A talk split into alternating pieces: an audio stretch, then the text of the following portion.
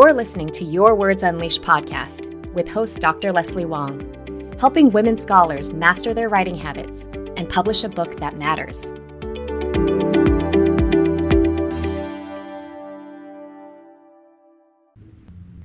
Hey everyone, happy 2023. I hope your new year is off to a good start. Have you taken the time to reflect on the last year and what you want to achieve with your writing this year? If not, listen to the episode, Do a Year End Reflection. Today, I'm going to be re releasing one of my favorite podcast episodes, which helps you set clear and sustainable boundaries with your job. It's based on an exercise I call semester absolutes. That's best to do at the very beginning of your semester before things get overly hectic and you just start saying yes to everything. And trust me, if you set your limits ahead of time and then truly commit to honoring them, you will vastly lower your chances of exhausting yourself and burning out. But before we start, I just wanted to let you know that this year I am focused on only private coaching. And I have space for two clients starting in early February. So if you're ready to level up your writing practice and get that manuscript written and submitted to publishers once and for all, check out the Work with Leslie page of my website. All right, so here's the episode Create Bulletproof Boundaries with Your Job. Make sure to take out a pen and a sheet of paper, and away we go. Hi, writers. So glad you're tuning in today. Wouldn't you agree that these days boundaries have become such a buzzword? All the time, we hear experts talking about how we need to maintain strong personal and professional boundaries if we want to protect our limited time and energy and put it towards the things that matter to us most. But on the other hand, I've noticed that there's very little good advice or practical strategies on how to actually do this. On today's episode, I'll be giving you an exercise with an exact formula that will help you create bulletproof boundaries with your job. Most academics I know struggle every semester with feeling besieged by too many responsibilities and not enough time to devote to all of them. On top of that, Many of these tasks and the meetings that go along with them are things you'd rather not do, which can cause feelings of resentment on top of the overwhelm. And this can easily turn into an ongoing state of burnout.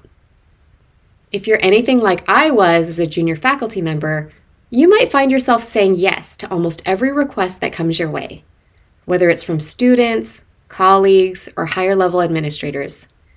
And this is not even counting all the requests you get from your family and friends. Sometimes you might agree to do something because you truly want to be helpful, or it's convenient and doesn't seem that difficult for you to do. In other cases, you might not feel empowered to say no because you're obligated to that person asking, or you worry that there could be negative consequences for you in the future if you turn it down. And for those of you with people pleasing tendencies who will do anything to avoid conflict, this issue is compounded even more. You know who you are. So, the exercise I'm about to share with you is one that I call semester absolutes. I developed it with a coaching client who was an advanced assistant professor and one of the only women of color in her department at a research intensive university. This person, who I'll call Dawn, originally came to me to help her create a healthier relationship with her job, which at the time was all encompassing and extremely stress inducing. She wanted to overcome procrastination and make more space for her personal life, which included the dream of starting a family and becoming more involved with local community causes she was passionate about. As I got to know Dawn more, I was bowled over by the amount of work she had on her plate. This junior faculty member was involved in no less than 12 different research projects, on top of teaching, serving on committees, and running her own lab which included mentoring both graduate and undergraduate students. By being stretched way too thin, Dawn wasn't able to give her best to any of her projects or to show up consistently for people, including herself. And unsurprisingly, she was totally stressed out and often felt like she was failing at a job she'd worked so hard to get. And these feelings would turn into a vicious cycle of procrastination throughout the day and anxiety at night about not getting enough done. Meanwhile, her work just piled up even higher, causing this cycle to continue. So I wanted to help Dawn find the simplest and easiest way through these challenges. So I created the Semester Absolutes exercise. I guarantee that if you do this exercise at the beginning of every semester, you will feel far less overwhelmed and much more satisfied with your work because you will know ahead of time what to say yes to and what to say no to. So, on to the magic formula. Here are the instructions. The best time to do this, like I said, is at the start of your semester or even a week or two before it begins. And first, make sure you're feeling calm and able to objectively and honestly assess your schedule. Write down your personal and professional goals that you want to keep front and center this semester. Then, you can create a list of boundaries that can guide your decisions throughout the semester. So, think about the kinds of things you're asked to do by other people on a regular basis in your job and answer the following three questions. Number one, what will you say yes to? Number two, what will you say a definite no to? And number three, what will you say one and done to? So let me go through each of these questions one by one. The first question of what will you say yes to should include all of the things you actually want to do or will benefit you the most, along with how many times you will commit to doing them.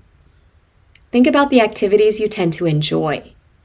They don't exhaust you, or they might even give you energy back. Or they could be things you feel fairly neutral about, but there could be a big professional payoff for doing them including networking with important people in your field or on your campus. So for Dawn, her yes list included things like review one journal article in my direct research area, finish planning a conference, and serve on no more than two departmental dissertation committees. The reason it's so important to be specific about the number of times you will commit to something is that once you hit that number, you can turn down any other similar requests that come after. So if it's January and you've already reviewed your max number of articles, you can say no to everything else all the way until May without feeling any guilt or questioning your own commitment to your job. Also, if you're someone who tends to overcommit as well as underestimate the amount of time you have to work on things, which is actually something we all do, you might want to create an even more specific boundary, like, I will review three journal articles this semester but I will only take on one at a time. This gives you permission to turn everything else down until your plate is empty again. Please don't be like one of my former coaching clients, a very outwardly successful professor, who was so afraid of saying no that she would let email requests sit in her inbox for months until the decisions expired. This caused immense stress for herself, as well as diminished her professional reputation. Something I heard recently that applies here is that it's far better to give people a respectful and carefully considered no than an empty yes. So, this leads into the second question of what will you say a definite no to this semester?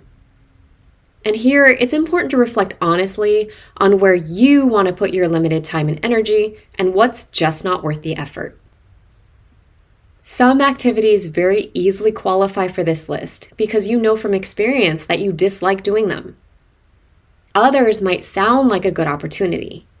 However, in the grand scheme of your own research and writing goals, as well as the energy you want to reserve for your personal life, now is just not the right time to take them on. So, if we return to Dawn's example, her no list included very specific things like serving on a dissertation committee outside my department and spearheading any new initiatives in the department, including ones I actually really want to do since I'm pre tenure.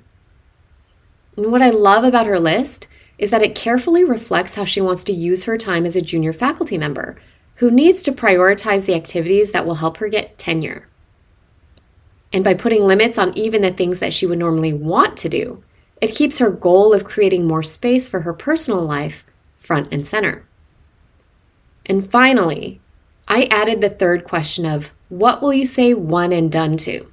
Because we can't always say no to everything. There are times when someone with a lot of influence over your career asks you for a favor. Or when you just need to pitch in and devote some extra time and effort to things you'd rather not do. So for Dawn, her one and done list included things like serving on one professional executive board and serving on a journal's editorial board. In situations like this that you can't get out of, you can avoid falling into a cycle of resentment by consistently reminding yourself that it's temporary and provides useful lessons. You'll do this work just once, and then you reserve the right to say no to anything else like it in the future. In my own case, I was once put in charge of planning a large two day conference at my institution when I was pre tenure. The person who was originally the main organizer was no longer able to do it, and I was asked to fill in. This was an extraordinary amount of labor, and not work I would have chosen, nor would I ever choose to do it again. And yet, the professional connections I made from running this conference, which was so meaningful to hundreds of people, continue nearly a decade later. So, the important thing I learned from this experience was to try to use these one and done activities as growth opportunities and as a way to learn more about your department, institution, or profession and then you get to move on. Ultimately, your semester absolutes list can be as long or as short as you want. The important thing is to clarify your goals ahead of time so you can keep them front and center and won't end up getting stuck in decision fatigue or people pleasing once the craziness of the semester has started. This is where people often break down and just start saying yes to everything Remember that no one will protect your boundaries except you. I'll talk in another episode about ways you can tactfully turn down requests. But for now, know that consciously taking on less will pay off for you in the end. You will have more time and energy to devote to the things you care about when you set these limits in advance.